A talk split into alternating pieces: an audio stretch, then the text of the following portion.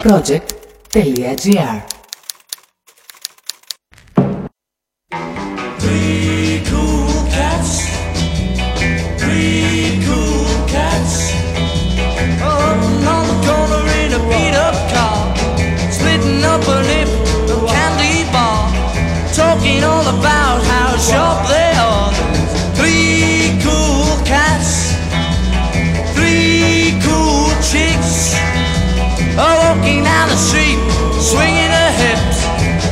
up a bag of potato chips. And three cool cats do three big flips for three cool chicks. Yeah, three cool chicks. Well, I bought the first cool cat. He said, Man, look at that. Man, do you see what I see? Well, I want that middle chick. I want that little chick. Hey man, have one chick for me? Well, three cool chicks.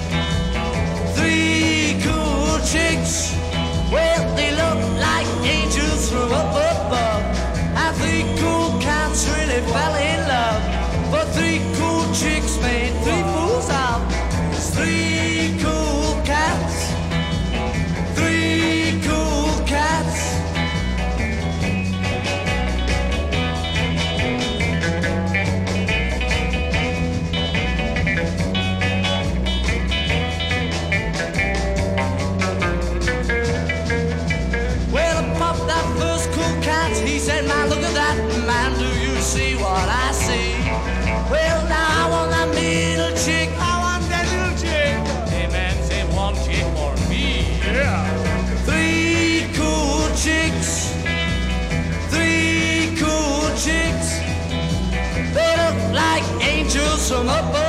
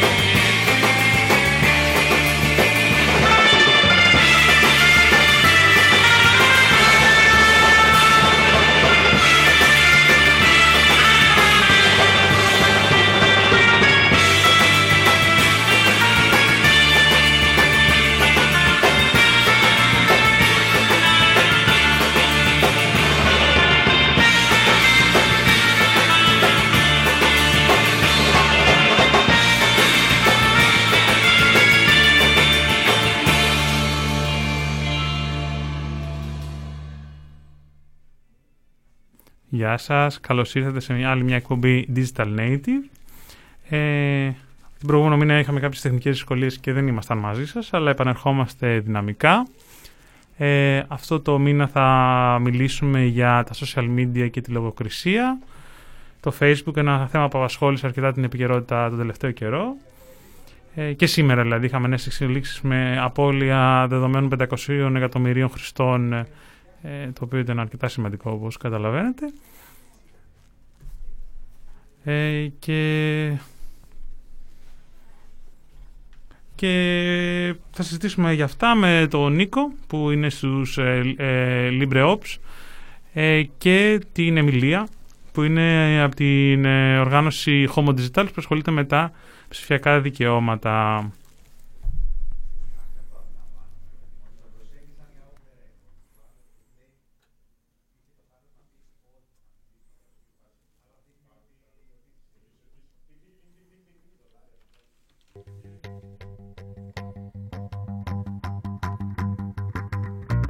We started the tour out in Denver, Colorado. I made the first one, but I did not make the second show. Cause I met this girl there that brought about quite a big change.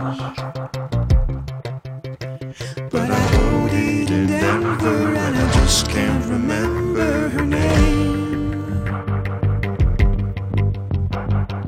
I guess you could say my love life was not up to par. Too many nights alone had left some permanent scars. She told me she'd love me, and I told her that I'd do the same. Then I in Denver, and I just can't remember her name. I brought it on myself, so I guess I shouldn't complain. Doc said, son, you can't do any more of that cocaine. But she made me higher than all of those expensive things. But I OD'd in Denver and wish I could remember her name. So I turn to other things, trying to make my daydreams real. But they don't the place of a woman's face or of her feel. She treated me nice,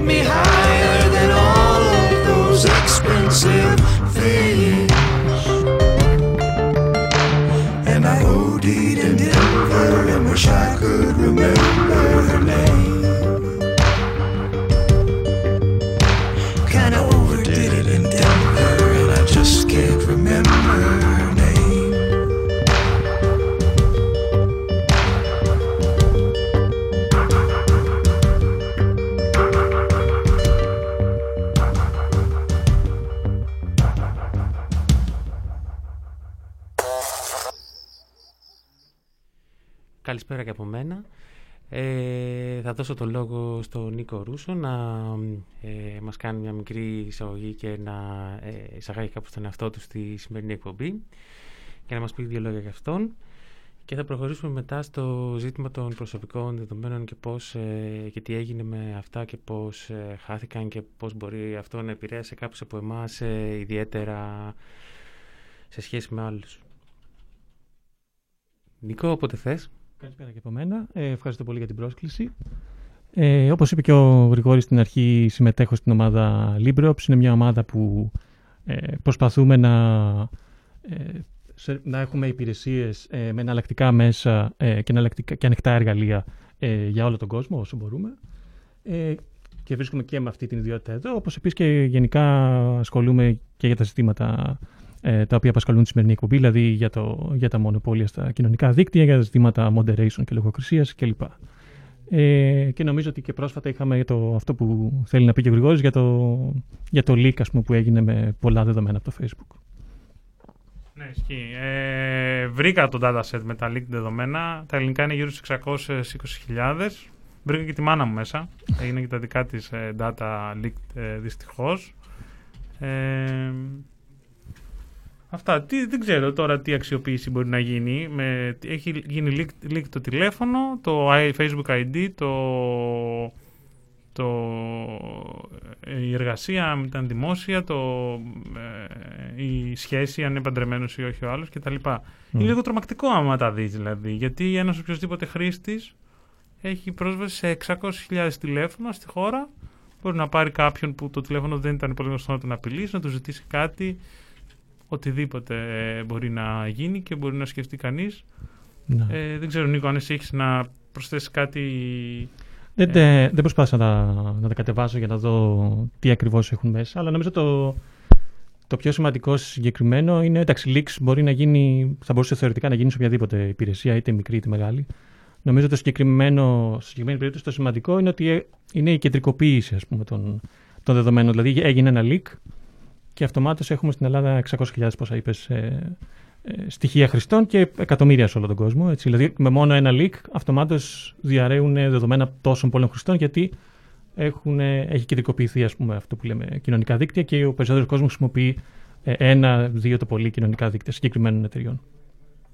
Ε, να πω στον κόσμο που μας ακούει ότι ε, ένας τρόπος να προστατεύσει κανείς τα δεδομένα του, τουλάχιστον εγώ που γνωρίζω, είναι να μπει στο monitor.firefox.com όπου υπάρχει η δυνατότητα να γράψεις, ε, να δώσεις το email σου, να γραφτείς εκεί και να δεις ε, τα δεδομένα σου που μπορεί να έχουν γίνει leaked.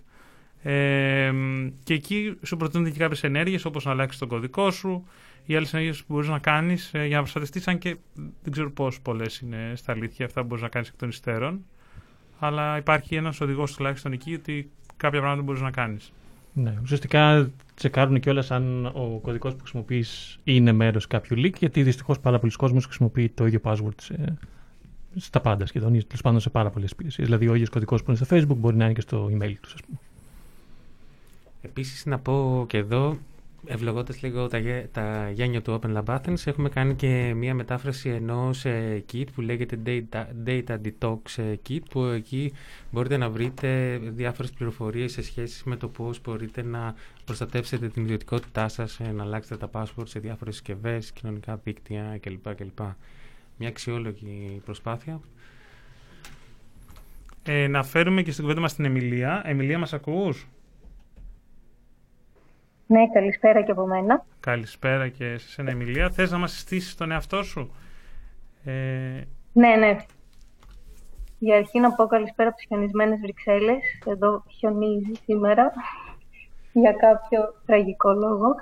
Ε, μ, ναι, λοιπόν, ονομάζομαι Μιλία Γιδροπούλου και τα τελευταία χρόνια είμαι μέλος ε, της Homo Digitalis, δηλαδή βοηθάω ενεργά όσο μπορώ ε, την οργάνωση με τις δραστηριότητες και τις δράσεις της. Η Homo Digitalis είναι μια μη κυβερνητική οργάνωση στην Ελλάδα που ε, εστιάζει σε θέματα ψηφιακών δικαιωμάτων και όλες οι δράσεις της ε, εστιάζουν σε αυτό, πώς να το προστατέψουμε, δηλαδή με εκπαίδευση των χρήστες, αλλά και με δράσεις προς ε, οργανισμούς, υπουργεία κλπ. Ε, και παράλληλα εργάζομαι στη Βρυξέλλες ως σύμβουλος ε, ψηφιακής πολιτικής. Ε, και ακόμα ενδιαφέρον τη συζήτηση γιατί πραγματικά το τελευταίο, τα τελευταία νέα με την ε, διάδοση τόσων πολλών δεδομένων είναι ακόμη μια τραγική κατάσταση. Δεν είναι η πρώτη και μάλλον ούτε η τελευταία. Ε, έχουμε δει και στο Facebook, αλλά έχουμε δει και με άλλες υπηρεσίες να γίνεται τέτοια τόσο μεγάλη διάδοση, τέτοιο μεγάλο bridge. Και όπως είπατε, η, η χρήση μπορεί να είναι ένα τηλέφωνο που είναι πλέον δημόσιο και μπορεί οποιοδήποτε να έχει πρόσβαση στον αριθμό αυτό. Αλλά αν σκεφτούμε λίγο παραπέρα, μπορεί κάποιος χρήστης, ε, μάλλον το email κάποιου χρήστη να χρησιμοποιηθεί για πρόσβαση σε διαφορετικούς λογαριασμούς. Μπορεί όχι μόνο στο Facebook, αλλά μπορεί στο email τους ή όπου αλλού έχουν χρησιμοποιήσει αυτό το email και ενδεχομένως και τον ίδιο κωδικό. Γιατί δεν χρησιμοποιούν όλοι οι χρήστες διαφορετικούς κωδικούς. Οπότε θεωρώ ότι ο κίνδυνος είναι αρκετά μεγάλος.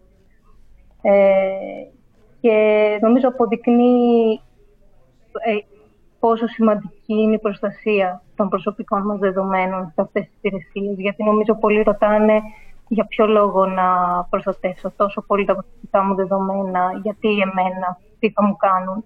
Και νομίζω ότι αυτό είναι ένα παράδειγμα που αποδεικνύει πόσο σημαντικό είναι να τα προστατεύσουμε.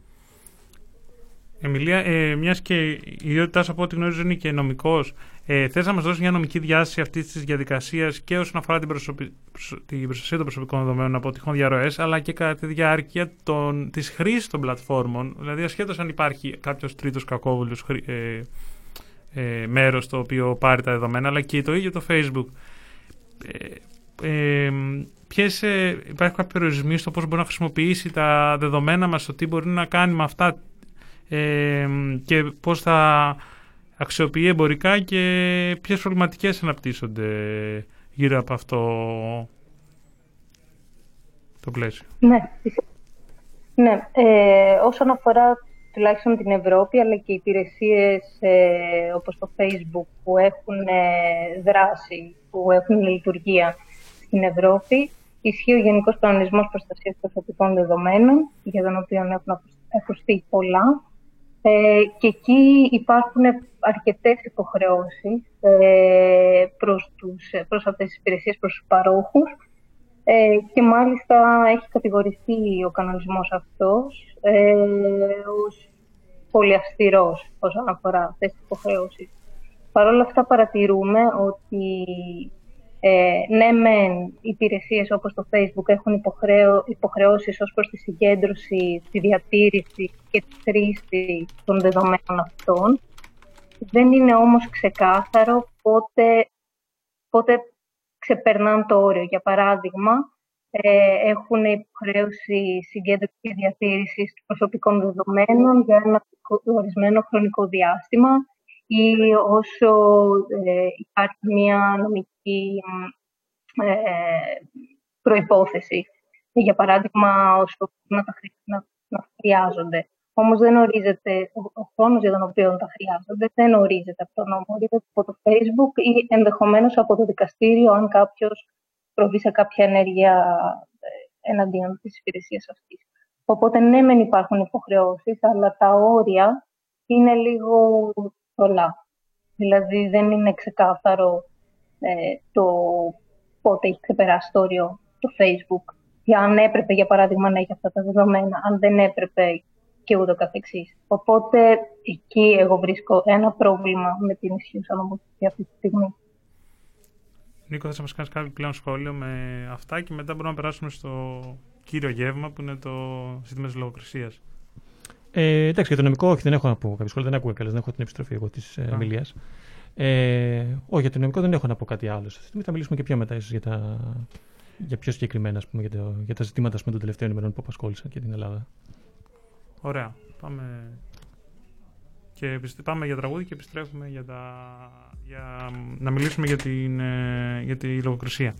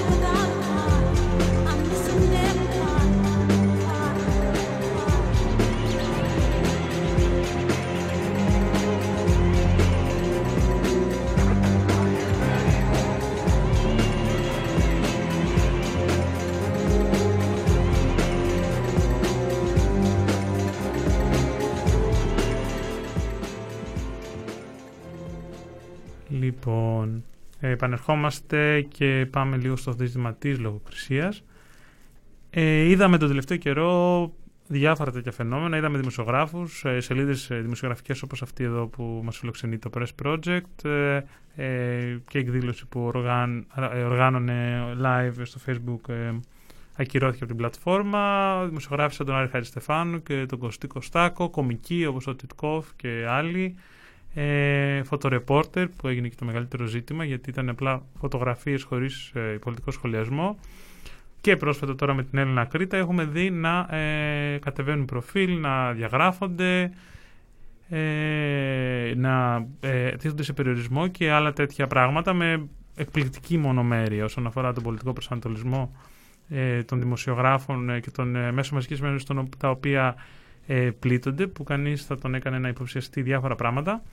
Ε, και βέβαια έχουμε και πολιτικές ε, οργανώσεις όπως η Συνάδελφη για μια αντικαπιταλιστική αριστερά, η ταξική αντιπίθεση ή το περιοδικό αυτολεξί που και αυτονών οι σελίδες ε, είτε διαγράφονταν είτε κόβονταν είτε ε, περιορίζονταν ε, αναλόγως το τι έκαναν. Αν ανέβαζαν μια αφίσα ε, για κάποιο ζήτημα, π.χ. για το γνωστό απεργό πείνας όπως ήταν ε, είχε γίνει πλέον αστείο ή, ή τώρα πρόσφατα η ταξική αντιπίθεση για παράδειγμα έβαλε μια καταγγελία της για το γεγονός ότι κάποιοι στέλνουν mail ε, ε, αντί για αυτήν ε, προσπαθώντας να τις χρεώσουν ε, ε, ε, απειλές και ενέργειες έκνομες ας πούμε και με το που το δημοσίευσε την ίδια μέρα ε, η σελίδα της κατέβηκε. Ε, Ποιος το κάνει αυτό, γιατί το κάνει αυτό, είναι ένα ερώτημα το οποίο δεν ε, μπορούμε εύκολα να απαντήσουμε. Η ΕΣΥΑ, ε, η Ένωση Συντακτών, δηλαδή, έκανε κάποιες ενέργειες σε αυτή την κατεύθυνση και έστειλε στο Facebook δύο διαφορετικές επιστολές. Η μία για τους φωτορεπόρτερ, η οποία απαντήθηκε ότι έγινε λάθος, παιδιά, sorry. Και η δεύτερη ε, με αφορμή την Ακρίτα, αλλά και γενικότερα για το ζήτημα ότι ζήτησε και συνάντηση για να δει το ζήτημα της κάλυψης της δημοσιογραφικής, ε, όπου απαντήθηκε ότι σας απαντήσαμε τότε στις 3 Μαρτίου και δεν χρειάζεται νέα συνάντηση. Της έριξε δηλαδή μία πόρτα. Ποιος την έριξε την πόρτα; Την πόρτα, ε, από ό,τι είδαμε, είναι η Hill Town Strategies, η οποία είναι μια διεθνής εταιρεία που έχει όμως και γραφείο στην Ελλάδα, ε, στη Γυφσιά, ε, όπου ε, λειτουργούν, ε, όπου αυτοί απαντήσανε στην ΕΣΥΑ. Ε, Αυτά ε, ξέρουμε μέχρι τώρα, δεν μπορούμε να ξέρουμε περισσότερα.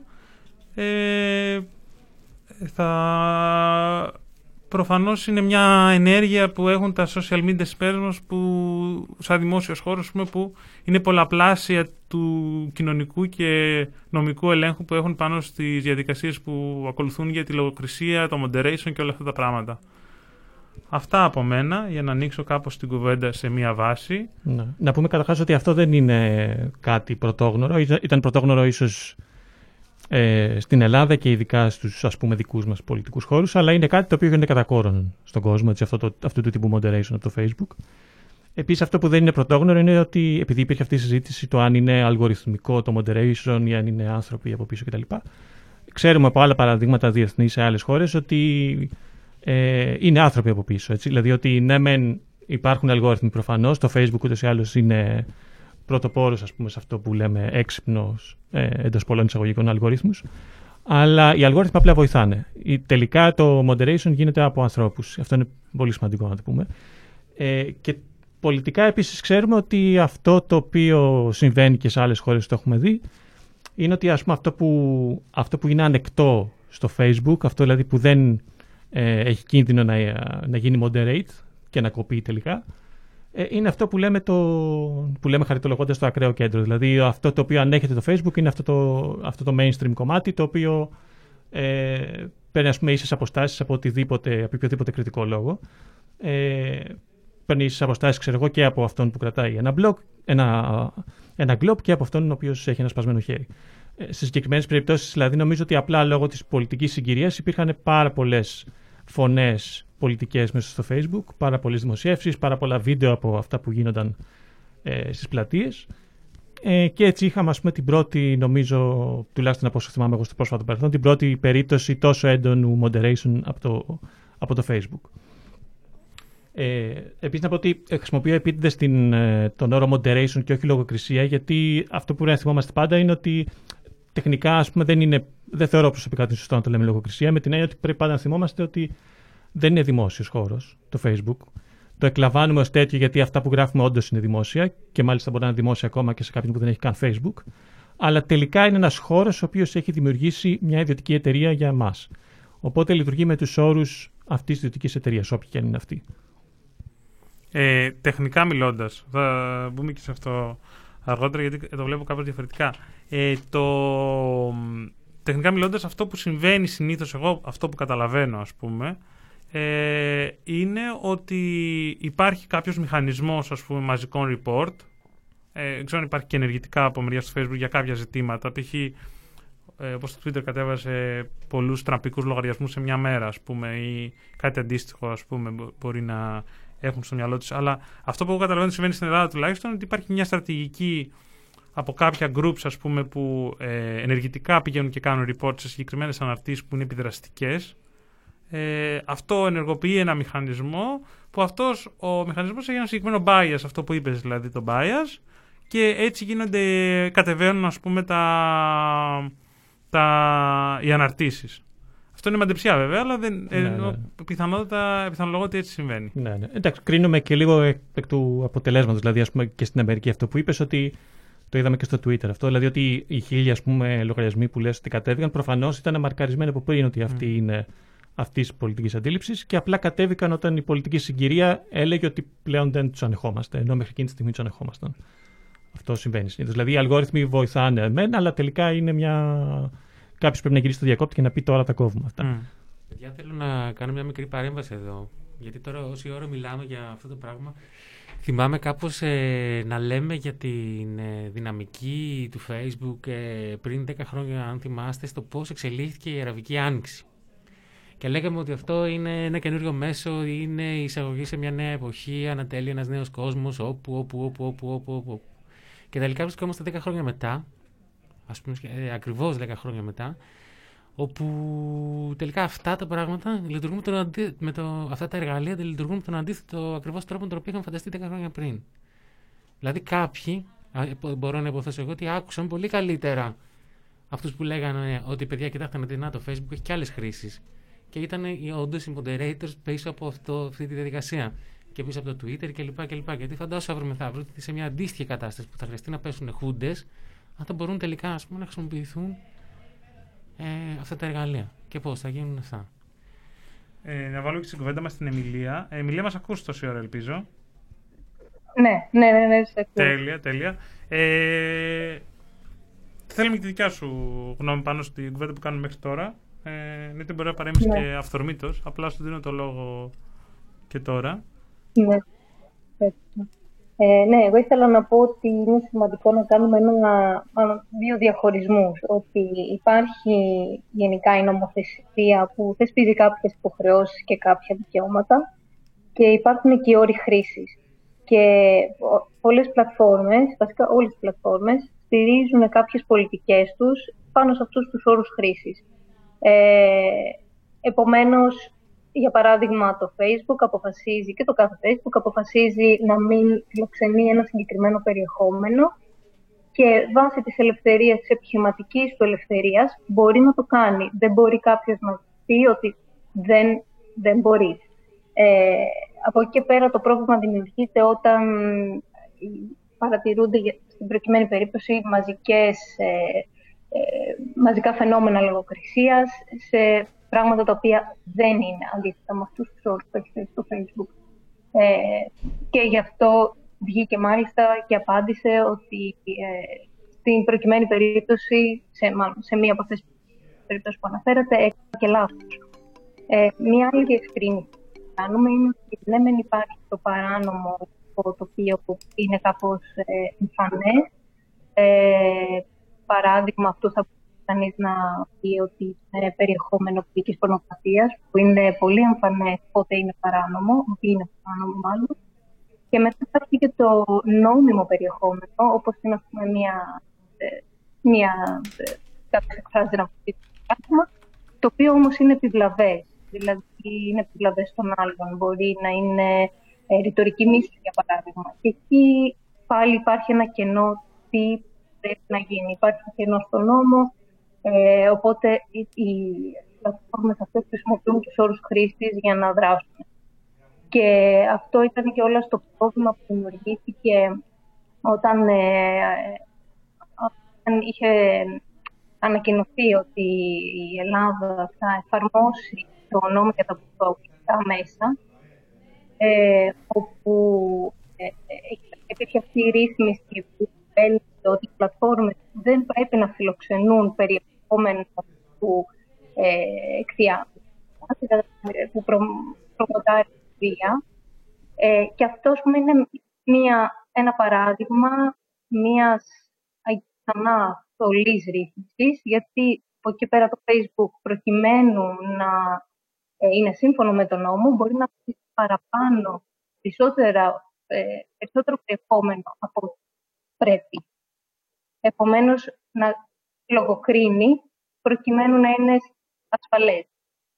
Δεν ξέρω άμα βγάζει κάποιο νόημα, αλλά αυτό έχουμε παρατηρήσει και σε άλλες νομοθεσίες, όπως είναι για παράδειγμα στη νομοθεσία για τα πνευματικά δικαιώματα. Ξανά έχουμε ε, παράδειγμα άρθρου που βάζει πολύ ψηλέ υποχρεώσεις στι πλατφόρμε, που θα οδηγήσουν τις πλατφόρμες αυτές να, να λογοκρίνουν περισσότερο.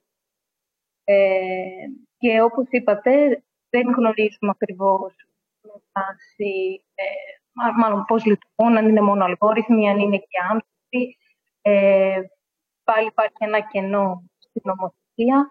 Ε, συνήθως ε, ένα αλγόριθμος το περιεχόμενο και κάποιος άνθρωπος το εξετάζει. Όμως έχουμε, από, από όσο γνωρίζουμε τουλάχιστον, δεν υπάρχει επαρκής εκπαίδευση και γνώση του αντικειμένου. Και τόσο στον αλγόριθμο όσο και στους ανθρώπους. Δηλαδή υπάρχει κόσμος που εργάζεται σε τέτοια κέντρα, content moderation, ε, αλλά δεν έχει κατάλληλη εκπαίδευση για το πώς να διαχειριστεί αυτά τα περιεχόμενα.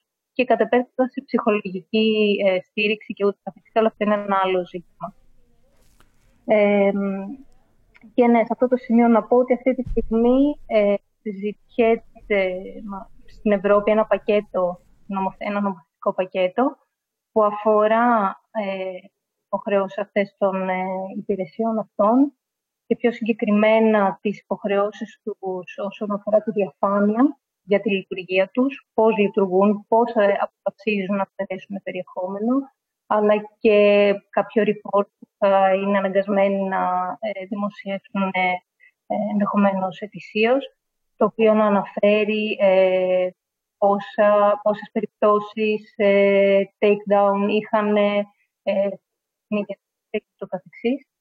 Ε, όπως επίσης ε, και κάποιες ρυθμίσεις που δίνουν κάποια περισσότερα δικαιώματα ελέγχου και είναι ε, το πακέτο, έχει δύο νομοσχέδια μέσα, τις ψηφιακές υπηρεσίες και τις ψηφιακές υπηρεσίες.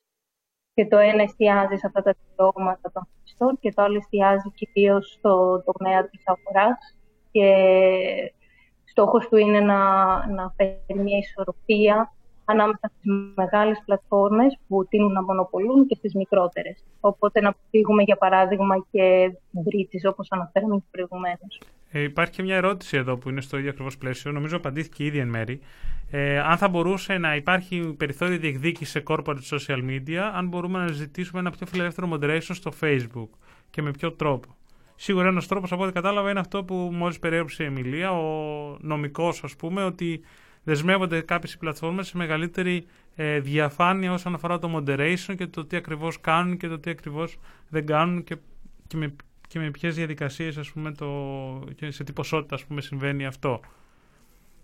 Η άλλη, ναι. απάντηση, ναι. Ναι. η άλλη απάντηση καταλαβαίνω ότι είναι αυτό που είδαμε να συμβαίνει αυτές τις μέρες, η διεκδίκηση ας πούμε, του, μέσω από το δημόσιο λόγο. Ναι, ναι, σίγουρα. Απλά αυτό ας πούμε, ήταν μια περίπτωση που είδαμε τώρα να γίνεται πολύ δημοφιλής. Περιπτώσεις ε, τέτοιων takedowns υπήρχαν και στο παρελθόν στο Facebook, απλά δεν είχαν ακουστεί τόσο πολύ. Και εμένα μου έχουν κλειδώσει το λογαριασμό και δεν ήξερα γιατί και δεν ήξερα και με ποιον επικοινωνήσω. Ε, και φυσικά δεν έγινε τόσος δώρος, όπως και δεν έχει γίνει, πιστεύω, σε πάρα πολλές περιπτώσεις αντίστοιχες. Ε, τώρα, όσον αφορά τουλάχιστον την νομοθεσία, αυτό που γνωρίζω είναι ότι θα υπάρξουν πιο ξεκάθαρες υποχρεώσεις. Γιατί τώρα, ναι, μεν έχουν κάποια υποχρέωση διαφάνειας, Αλλά κάποιος αν διαβάσει τα report που βγάζει το Facebook ετησίως ή η Google, για να μιλάμε μόνο για ή Twitter κτλ., ε, θα δουν ότι τα στοιχεία είναι λυπή. Δηλαδή, ναι, μεν βγαίνει ένα report, αλλά δεν μπορούμε να καταλάβουμε κατά πόσο, ας πούμε, είχαν και κάποια, κάποιες αποτυχίες ε, που κάνανε λάθος και, Μμμ. και τα λοιπά και τα λοιπά. Οπότε Ε, εκεί- θέλω να πιστεύω ότι θα υπάρξει λίγο, θα, θα έρθει λίγο, θα ξεκαθαρίσει λίγο το τοπίο. Εκεί νομίζω έγκυται και μεγάλη διαφορά που, για την οποία μίλησε πριν ε, ο Νίκος ε, σχετικά με το τι είναι τελικά ας πούμε, μια, ένας δημόσιος χώρος μας δίδεται από μια επιχείρηση γιατί είναι ένας πραγματικός δημόσιος χώρος ας πούμε, που διεκδικείται με διάφορα πράγματα. Οπότε Νίκο αν θες να σχολιάσεις. Ναι, αυτό που θέλω να πω επίσης ότι ένας, ας πούμε, άλλο, μια άλλη ας πούμε, οπτική σε αυτό είναι ότι ε, αυτό που είπα και πριν, ας πούμε, το κατά πόσο είναι δημόσιος ιδιωτικός χώρος, ότι τα, όλα αυτά τα, τα γνωστά κοινωνικά δίκτυα που ξέρουμε, ειδικά το Facebook, ε, αλλά υπάρχουν και άλλες περιπτώσεις, ε, έχουν φτάσει σε ένα σημείο που είναι ουσιαστικά μονοπόλιο. Πρακτικά, έτσι. Σίγουρα υπάρχουν εναλλακτικές, αλλά σε μεγάλο βαθμό η συντριπτική πλειοψηφία των χρηστών είναι εκεί. Έτσι. Στην Ελλάδα, ειδικά, ξέρουμε ότι υπάρχουν και άνθρωποι που έχουν ταυτίσει το ίντερνετ με το Facebook. Και πόσο μάλλον σε άλλες χώρες του τρίτου κόσμου ακόμα περισσότερο. Ναι. Ε, του τρίτου κόσμου, του παγκόσμιου νότου, ας πούμε. Ναι. Και ε, αυτό που πρέπει να θυμόμαστε επίσης είναι ότι κάτι το οποίο συμβαίνει δηλαδή ακόμα και σε, και σε καπιταλιστικές χώρες, και συμβαίνει και στην Ελλάδα, ότι σε πάρα πολλούς άλλους τομείς της οικονομίας, όταν ένας πάροχος ή μια υπηρεσία έχει ένα ποσοστό της αγοράς μεγαλύτερο από το 50%, υπάρχει regulation. Υπάρχει δηλαδή ελέγχει, υπάρχει κάποιου δικλείδε ασφαλείας ακριβώς για να μην υπάρχει κατάχρηση. Σε συγκεκριμένη περίπτωση δεν υπάρχει, γιατί είναι σχετικά ας πούμε, καινούριο τομέας ο χώρος των κοινωνικών δικτύων και του ίντερνετ, τουλάχιστον σε αυτή τη μορφή. Ε, και δεν υπάρχει καμία, κανένας έλεγχος ούτε οικονομικά, ούτε φορολογικά, ούτε πολιτικά. Αυτή δηλαδή είναι ας πούμε, μια πτυχή που πρέπει να σκεφτούμε. Προφανώς αυτό είναι ένας μακρύς δρόμος, αλλά είναι κάτι το οποίο πρέπει να σκεφτούμε ότι ε, υπά, αυτό έχουμε παραδείγματα τέτοια από άλλους τομείς που συμβαίνουν και στην Ελλάδα και στην Αμερική και σε άλλες χώρες, αλλά στη συγκεκριμένο ε, τομέα δεν τους έχουμε αγγίξει ακόμα αυτές τι εταιρείες.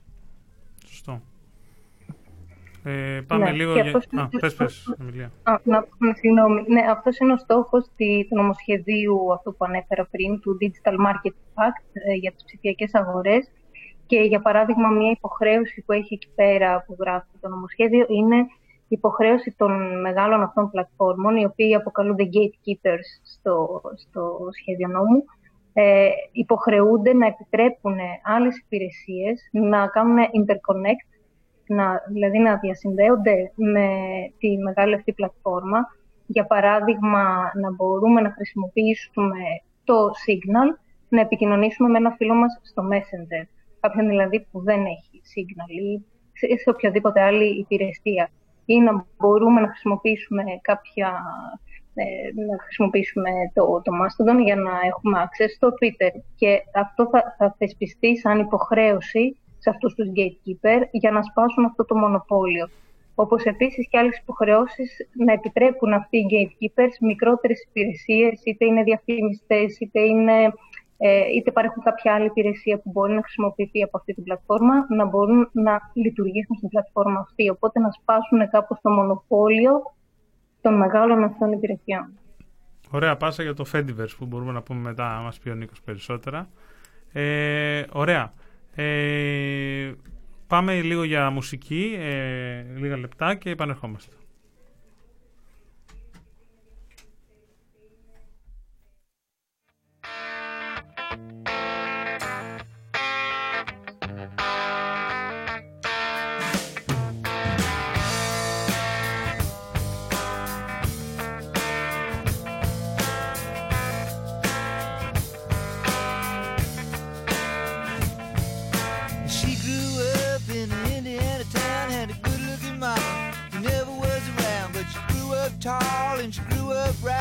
Them Indiana boys on an Indiana night.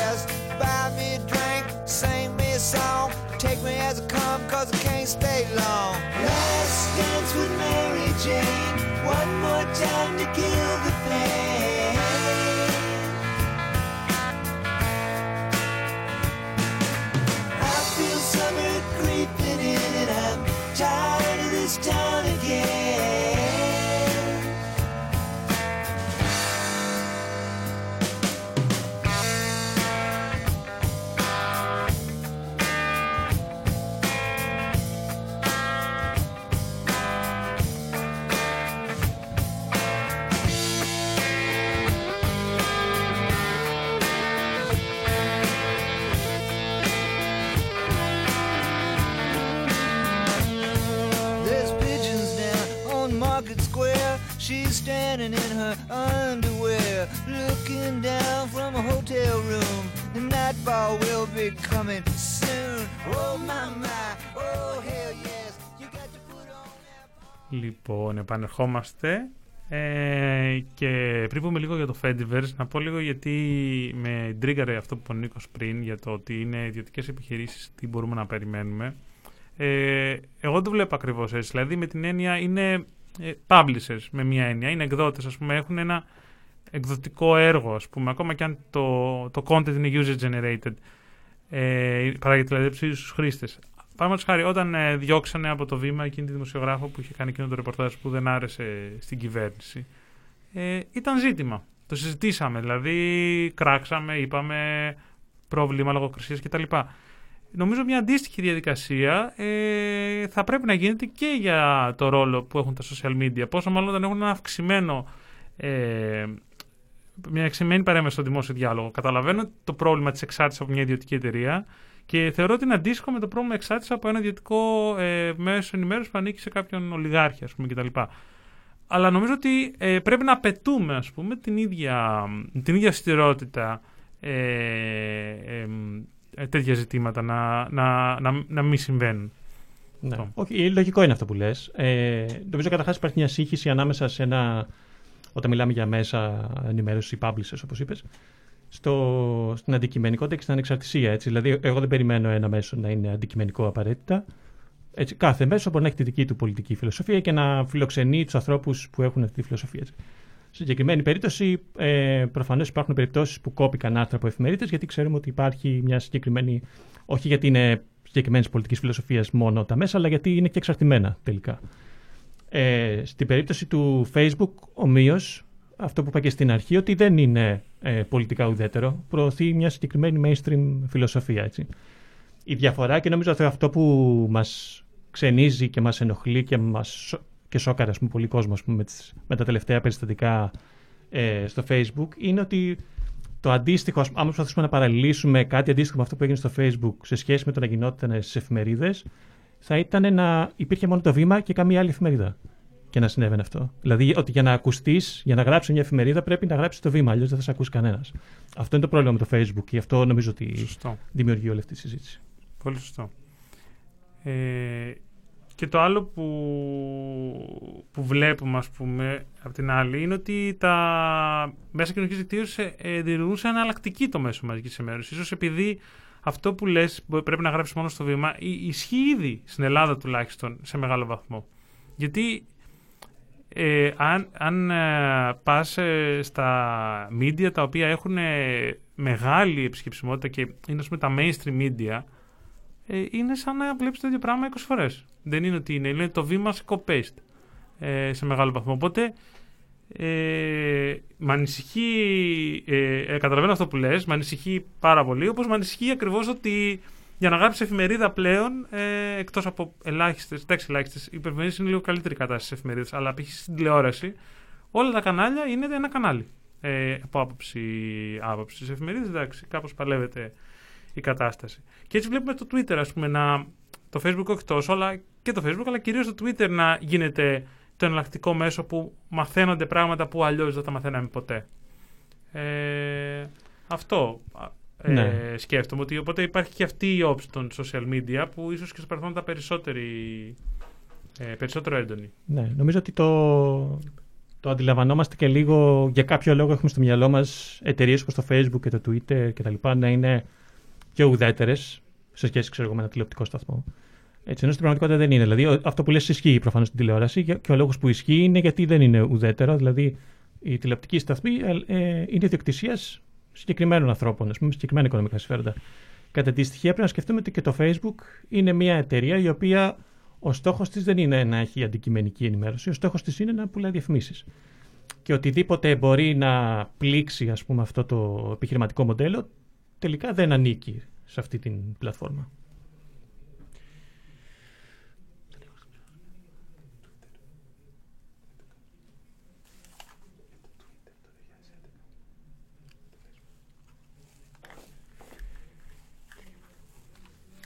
Ε, Εμιλία, θες να μας ε, προσθέσεις κάτι στην κουβέντα μας τώρα, εδώ; Όχι, δεν έχω να προσθέσω κάτι. Ε, γενικά τα ακούω συμφωνώ και είναι προβληματικές που έχουν ακουστεί τελευταία. Ακούγονται μάλλον συνέχεια τελευταία. Δεν τα έπαιζε, εμάς τα έπαιζε, δεν πιστεύω.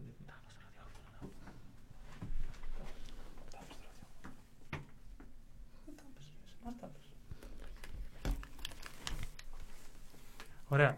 Πάμε να δούμε για το Fediverse. Μας έχει γράψει ήδη ένας φίλος εδώ στο chat. Πάντως το Fediverse αρχίζει και γίνεται λίγο πιο mainstream. Κάνει καλό στην εξαιρεσία του Ιντερνετ από μεγάλες πλατφόρμες όπως το Facebook και το Twitter.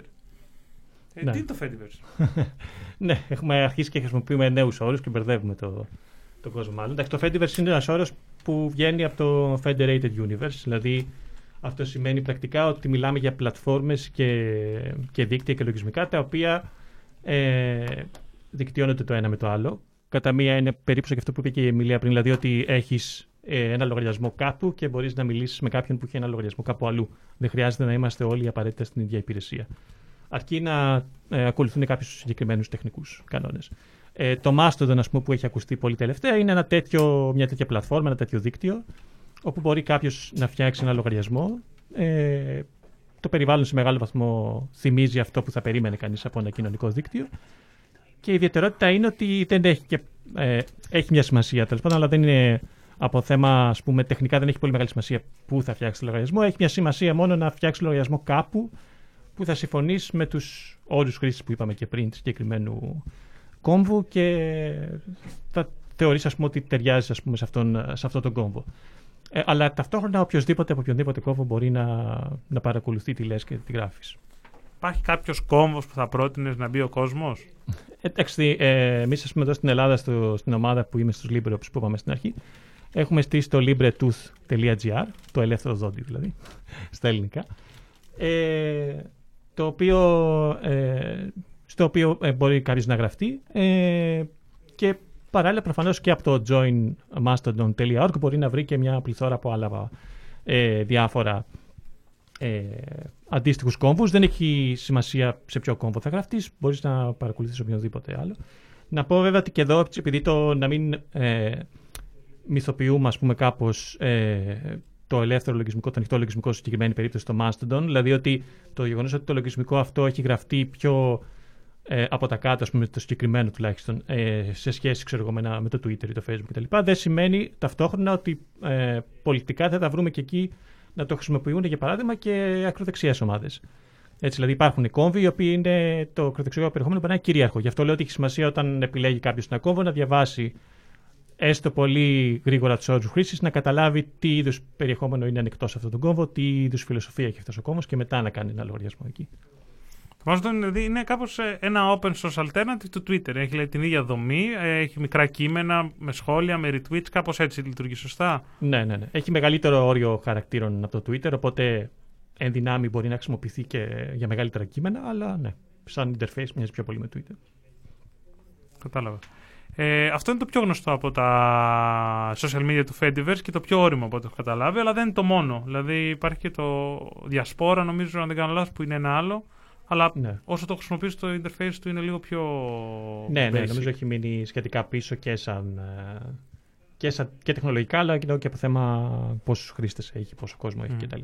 Αλλά αντίστοιχα υπάρχουν ε, ε, τέτοιου τύπου ας πούμε, κοινωνικά δίκτυα που έχουν ε, διαφορετική λειτουργικότητα. Δηλαδή υπάρχει ας πούμε, το PixelFed που είναι για φωτογραφίες. Θυμίζει ας πούμε, περισσότερο Instagram. Ή υπάρχει ξέρω εγώ, το Fangwell που είναι για μουσική. Υπάρχουν δηλαδή ε, άλλου τύπου κοινωνικά δίκτυα τα οποία είναι για, πο- για διαφορετικού τύπου ας πούμε, περιεχόμενο. Ας το πούμε έτσι. Ε, έχετε δει καθόλου τώρα τελευταία ας πούμε, με το Facebook και όλη αυτή τη λογοκρισία μια εισρωή νέων χρηστών ας πούμε, στο Libretooth και τα λοιπά; Ναι, ναι. Έχει, αυ- έχει αυξηθεί κατά κόρον ας πούμε, τις τελευταίους, ας πούμε, το τελευταίο μήνα ας πούμε, η- ο αριθμός των χρηστών ε, που έχει έρθει στο, και στο δικό μας κόμβο, αλλά νομίζω και γενικότερα και σε άλλους κόμβους έχω δει αρκετή κινητικότητα, από, ενώ από ελληνικά ας πούμε, accounts. Ε, νομίζω ότι έχει ανέβει αρκετά. Και από, και από ειδησιογραφικά μέσα ας πούμε, που είναι πιο ανεξάρτητα.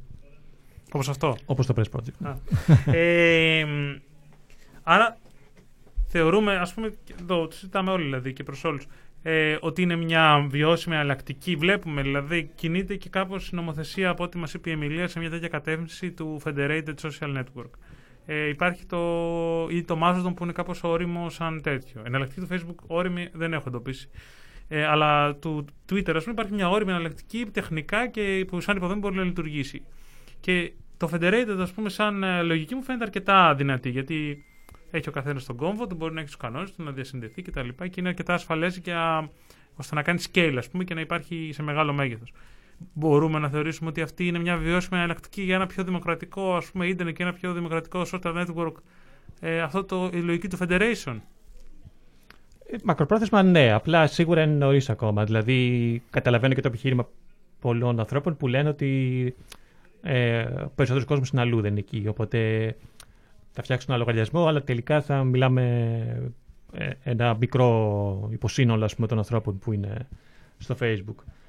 Ε, μακροπρόθεσμα μπορεί. Ε, Επίσης να πω ότι αυτό που πες, ας πούμε, ότι δεν ε, έχεις βρει κάτι αντίστοιχο του Facebook, αυτό συνδέεται και με την προηγούμενη κουβέντα, γιατί το Facebook είναι πάρα πολλά πράγματα. Δεν είναι μόνο ε, οι δημοσιεύσεις, είναι και τα events που πολλοί κόσμοι ας πούμε, έχει Facebook μόνο και μόνο για τα events. Τα groups. Τα groups και τα λοιπά. Έτσι. Αυτό νομίζω είναι και σχετίστηκε με την προηγούμενη κουβέντα. Δηλαδή, άμα θυμόμαστε, ας πούμε, π.χ. ότι η αντιμονοπολιακή πρακτική ας πούμε, που έγινε με τη Microsoft ώστε να μην έχει το browser μέσα στο λειτουργικό σύστημα, γιατί εκμεταλλεύεται ένα μονοπόλιο σε μια αγορά για να επιβάλλει ένα μονοπόλιο σε μια άλλη.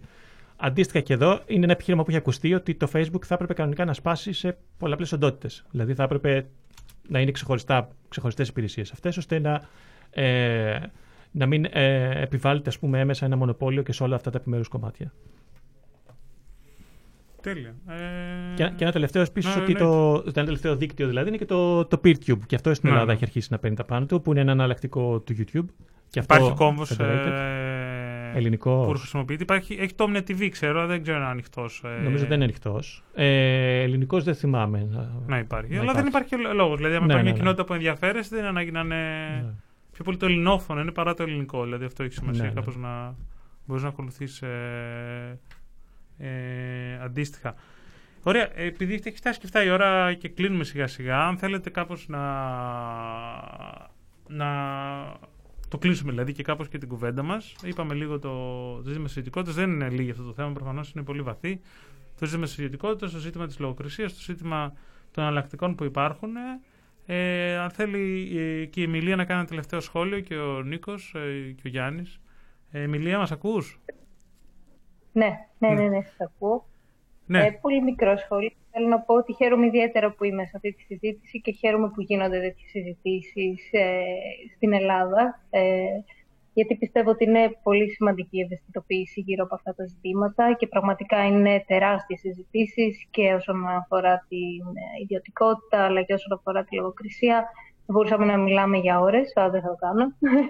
Ε, και ήθελα να πω ότι με τη Homo Digitalis προσπαθούμε όσο μπορούμε να ευαισθητοποιούμε και να κάνουμε κάποιες δράσεις, οπότε όσοι μας ακούν μπορούν να ε, ψάξουν ε, τη, τη σελίδα μας και φυσικά να επικοινωνήσουν αν έχουν κάποια απορία. Ε, όσο μπορούμε δηλαδή προσπαθούμε να, να, να ενημερώνουμε. Έστειλα και το link στο chat. Ε, δίνεται, ε, ε, προ, προσανατολίζετε περισσότερο στην, ε, στο awareness, δηλαδή στο να ενημερώνει τον κόσμο για το τι συμβαίνει ή κάνετε και κάποιες υποθέσεις, ας πούμε, ε, ε, μαζικές προσφυγές πούμε, για κάτι συγκεκριμένο ή κάποιο σχολιασμό. Λέει, ποιες είναι οι βασικές ενέργειες της ομάδας σας; Ε, γενικά ασχολούμαστε αρκετά με την ενημέρωση γύρω από αυτά τα ζητήματα όσον αφορά το νομοθετικό πλαίσιο, νομοσχέδια ή ε, ε, θέματα της επικαιρότητας. Γίνονται κάποιες δράσεις, όπως για παράδειγμα πρόσφατα είχαμε στείλει κάποιες, ε, κάποια αιτήματα στη Γενική Γραμματεία Προστασίας Πολιτών όσον αφορά τη χρήση δεδομένων από το νούμερο, το, το γνωστό νούμερο. Ε, και, ε, και άλλες τέτοιες δράσεις, δηλαδή ε, επικοινωνία με την Αρχή Προστασίας Προσωπικών Δεδομένων, ε, κάποιες ανοιχτές επιστολές προς Υπουργεία. Ε, μέχρι στιγμής αυτές είναι οι δράσεις μας. Γενικά η ομάδα λειτουργεί, λειτουργούμε, είμαστε κάποια άτομα, αρκετά άτομα και προσπαθούμε όλοι μαζί παράλληλα με ό,τι άλλο κάνουμε να, να δραστηριοποιηθούμε και να κινητοποιήσουμε ε, αυτό. Και περισσότερες πληροφορίες φυσικά θα βρείτε και στο website. Τέλεια. Νίκο, άμα θέλεις και εσύ να πεις ένα τελικό σχόλιο. Ε, Νίκο, πριν ε, ήρθε μια ερώτηση για σένα, οπότε α σου κάνω αυτή αντί για κλείσιμο. Ε, Πώς κρίνει ότι μεγάλο κομμάτι του προοδευτικού κόσμου συλλογικότητε επιλέγουν αποκλειστικά το Facebook για την επικοινωνία και την οργάνωσή τους; Ναι, ε, πολύ καλή ερώτηση. Ε, ε προβληματικό γενικώς. Ε, νομίζω το πιο προβληματικό κιόλας δεν είναι μόνο ότι το χρησιμοποιούν, είναι το ότι το χρησιμοποιούν αποκλειστικά. Δηλαδή ότι πρακτικά αποκλείουν και οποιοδήποτε κόσμο δεν είναι εκεί τελικά. Έτσι, δηλαδή, καταλαβαίνω την ανάγκη να χρησιμοποιήσει και ένα μέσο που μπορεί προσωπικά να μην συμφωνώ, αλλά καταλαβαίνω την ανάγκη του να είσαι και εκεί. Αλλά τουλάχιστον θα ε, περίμενα, ειδικά από τον προοδευτικό χώρο, όπως είπε και ο, ε, και ο ακροατής, να μην είναι, να μην είναι εκεί το, το πρωτογενές περιεχόμενο. Έτσι. Δηλαδή, αυτό είναι το, για μένα η κατακλείδα τελικά, ότι δεν μου αρέσει να συμβουλεύω τον κόσμο τι να κάνει, αν θα πρέπει να έχει Facebook ή, ή αν πρέπει να έχει γενικώ κοινωνικά δικτύα, γιατί και αυτό είναι μια επιλογή. Αλλά να έχει πάντα στο πίσω μέρος του μυαλού του ότι μια τέτοια εταιρεία δεν έχει φτιάξει μια πλατφόρμα διαλόγου, δεν είναι αυτός ο σκοπός της. Έχει φτιάξει μια πλατφόρμα ε, διαφημίσεων, πρακτικά. Ε, ωραία και ό,τι άλλο θες εννοείται. Και να ευχαριστήσω για την πρόσκληση. Ε, Όπως είπε και η Εμιλία, είναι καλό ε, να γίνονται τέτοιε κουβέντες όσο πιο συχνά και μακάρι να γίνονται και όχι μόνο με αφορμή moderation.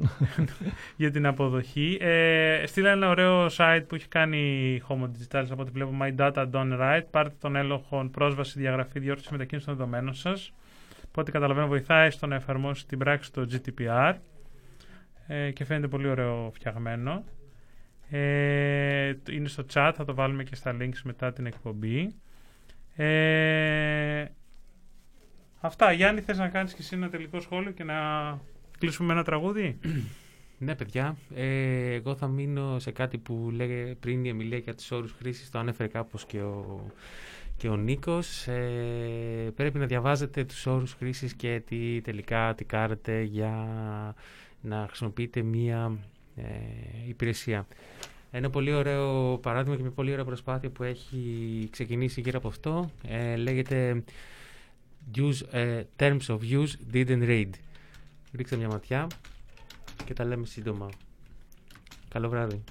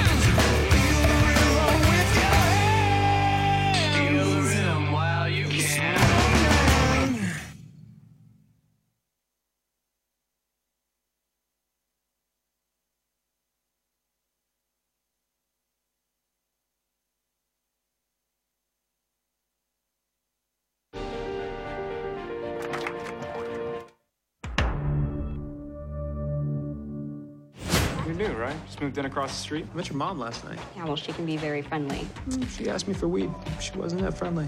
Well, she can also be kind of a. Happy Sweet 16, jerk. You're gonna like Massachusetts. Perfect for a fresh start. We move a lot, but she promised that this time would be different. My mom deals with her problems by ignoring them, but everywhere has problems.